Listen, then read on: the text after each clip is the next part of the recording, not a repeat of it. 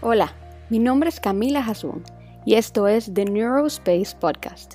En este espacio conversamos sobre cómo la ciencia del cerebro puede aplicarse a la vida cotidiana, parental y educativa de una forma sencilla y práctica. Gracias por escucharnos. Camila Hasbun, buenos días, psicóloga clínica con un máster en neurociencia. Camila, que es una de nuestras colaboradoras especiales. ¿Cómo estás, Camila? Bienvenida a Camino al Sol. Buen día. Feliz año. Hola, buenos días, buenos días. gracias, gracias por permitirme estar aquí otra vez. Y yo no vengo a hablar de Trump y Biden, pero... Pero ¿qué pasará por ese cerebro, Camila? Bueno, eso, eso, ese estudio, ese caso de lo que está pasando en Estados Unidos en estos momentos. La verdad, la verdad que sí. Pero como bien tú decías, Rey, eh, ustedes tienen la capacidad de, ver desde aquí, como nosotros todos tenemos la capacidad de ver desde aquí como si estuviéramos allá. Exactamente. y es a través de precisamente la tecnología que existe en eh, en nuestro mundo, la tecnología avanzada que existe en nuestro mundo. Y de eso precisamente vamos a hablar hoy. Y la vamos a, colocar en enlace con nuestro cerebro de la forma más sencilla posible. Es decir, cómo, cómo la tecnología ha ido cambiando nuestro cerebro.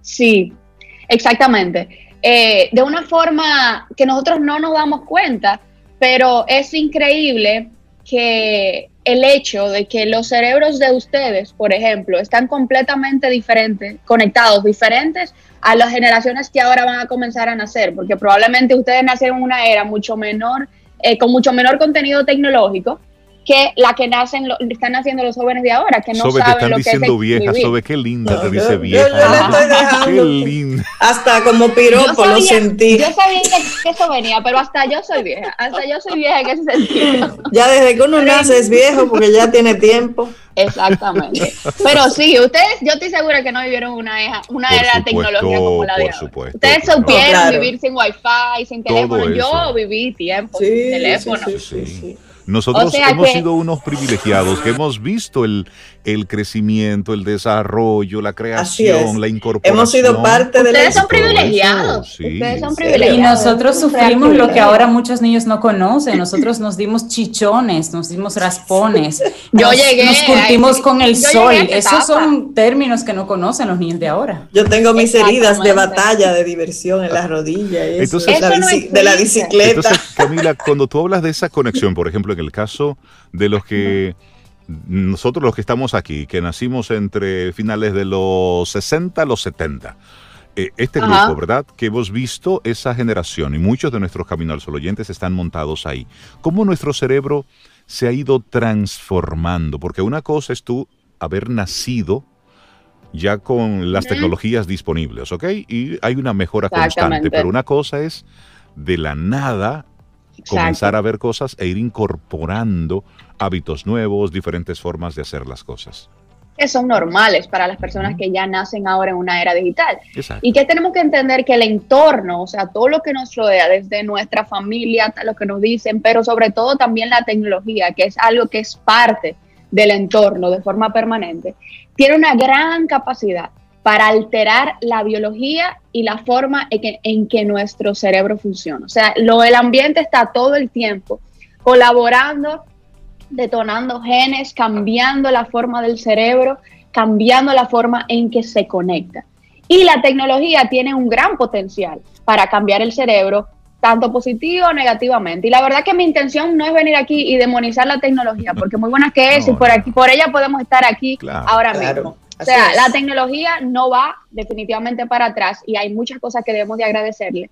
Pero son varios puntos que quiero poner en alerta para saber ubicar la tecnología donde debe ir, porque va a llegar un momento donde ella va a ocupar tanto de la humanidad, tanto del cerebro, que vamos a ser incapaces de desligarla de, nuestro de nuestra propia humanidad. Y como padre vamos, eh, no soy padre, pero padre, si en algún momento quisiera hacerlo, vamos a, crecer, vamos a, levantar a nuestros hijos en un momento donde cada vez va a ser más difícil ponerle límites a la misma.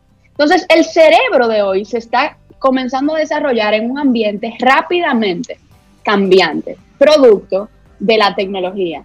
Todo nuestro ambiente está todo el tiempo eh, cambiando, está todo el tiempo con una notificación, está todo el tiempo llamando nuestra atención, buscando cómo entretenernos. Y los cerebros jóvenes, más jóvenes, los de ustedes también ahora, pero sobre todo los más jóvenes porque son más plásticos, más maleables, más receptivos, han respondido a la tecnología cambiando el funcionamiento y la organización cerebral. ¿Para qué? Para poder adaptarse a esta era digital, para poder adaptarse frente a la sobreestimulación que nos da el medio ambiente. Y hay tres formas sumamente breves que yo quiero eh, contarles. Cómo la eh, cantidad de tiempo frente a la pantalla, que dicen los estudios que ha aumentado drásticamente, y no necesitamos ningún estudio para que nos lo diga, lo mismo día a día. y es probable que continúe pasando a medida que la, que la tecnología mejore. Tres formas de entre muchas en que la tecnología ha cambiado nuestro cerebro y va a cambiar drásticamente la, la, el cerebro de los jóvenes que vienen subiendo. Tal vez ustedes puedan sentir un poco identificados conmigo. Primero, nuestro cerebro hoy tiene muchísima menor capacidad atencional que la que hubiese tenido si no tuviéramos en una era digital. Ustedes se fijan, eh, nosotros al vivir en un entorno multimedia que divide la atención, nosotros podemos cambiar nuestra atención rápidamente entre varias cosas. Lo que, pero todavía nuestro cerebro solamente puede concentrarse en una sola cosa a la vez. Lo que sucede es entonces que como hay menor capacidad atencional, nuestro cerebro siempre está buscando novedad, siempre está buscando un estímulo para entretenerse. Nos aburrimos más fácil, esta generación se aburre muy fácil, no sabe aburrirse.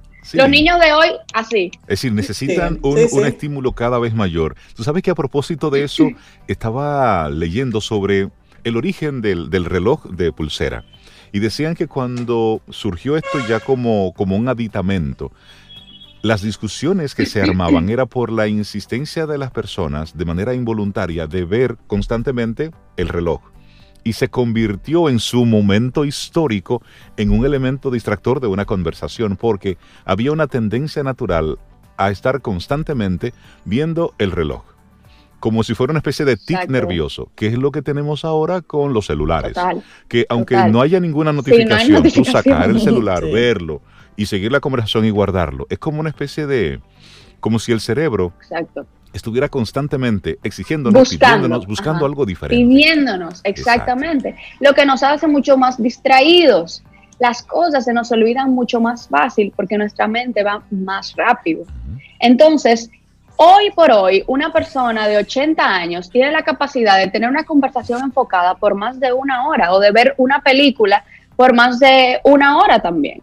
Hoy por hoy, nosotros, yo, me hablo a mí, yo me cuesta ver una película completa sin mirar una notificación del celular. Siento que algo me falta.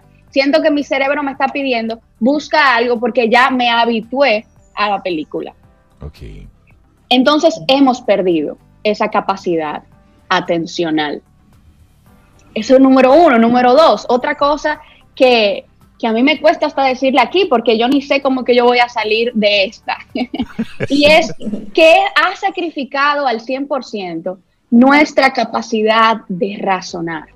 La tecnología hace el razonamiento por nosotros y facilita y ha automatizado muchísimos procesos y hasta cierto punto eso nos ha ayudado bastante a seguir, pero cada vez más va a seguir sacrificando hasta un punto que nosotros no vamos a tener que pensar solamente, vamos a tener que pensar solamente para levantarnos y cepillar los dientes. Pero Después la tecnología pero hasta el correo electrónico ya Google nos lo está escribiendo. Es decir, tú comienzas a escribir un correo y él va adivinando. Ah, sí, sí, yo lo vi.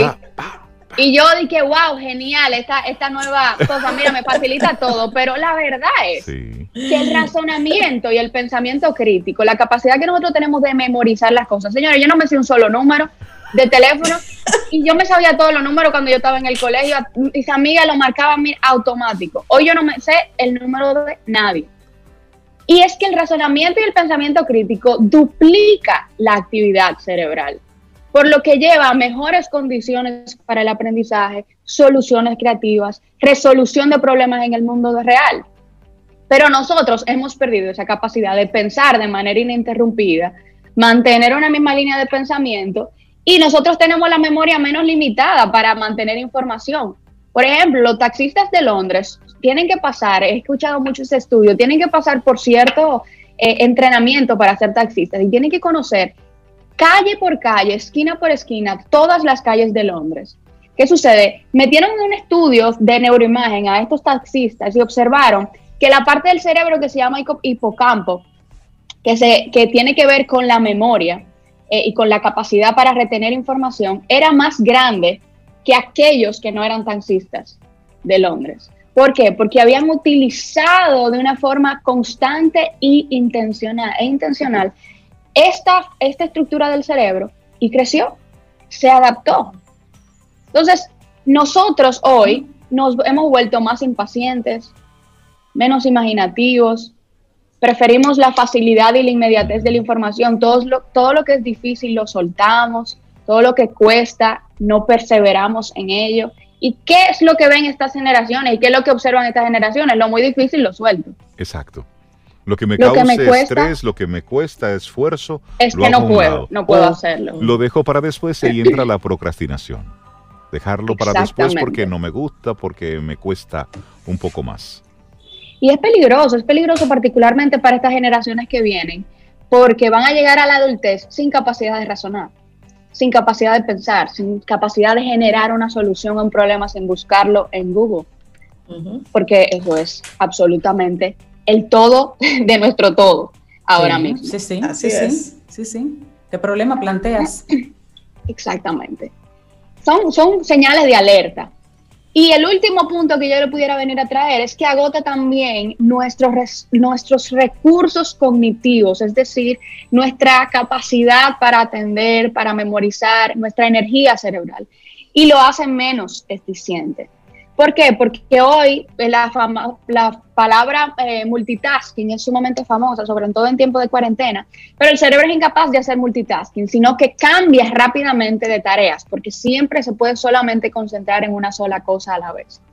Pero cuantas más tareas realizamos, con la ayuda de sonidos, de efectos visuales muy atractivos que distraen, la tecnología avanzada, más el cerebro se estresa, más se sobrecarga y peor hacemos cada una de las tareas que nosotros tenemos que emprender, por simplemente el hecho de nosotros estar todo el tiempo buscando un cambio rápido de tarea y el, el querer, eh, el misma, la misma sobreestimulación nos invita al multitasking o al, al cambio de tareas.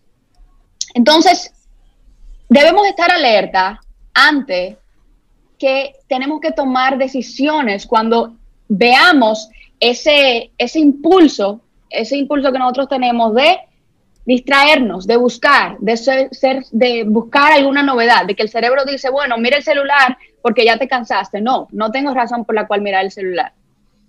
De pensar en ciertas ocasiones y también de ser muy conscientes en hacer una sola cosa a la vez. Y ahí es donde entra el, el temor de muchos especialistas con el tema de la inteligencia artificial que dicen que a todo esto hay que ponerle una serie de, reglas y de patrones claros que sean éticos porque llegará un momento donde ya están decidiendo por nosotros, pero esto va a más y por eso, eh, llamar la atención y nos, nos gustaría, así como una especie de resumen, Camila, que rápidamente menciones de nuevo esas tres formas en que la tecnología está cambiando en nuestro cerebro. En un, dos, tres, para que le quede claro a nuestros amigos uh Sol oyentes. Número uno.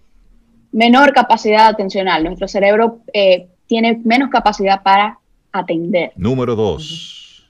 Sacrifica nuestra capacidad para razonar y pensar críticamente.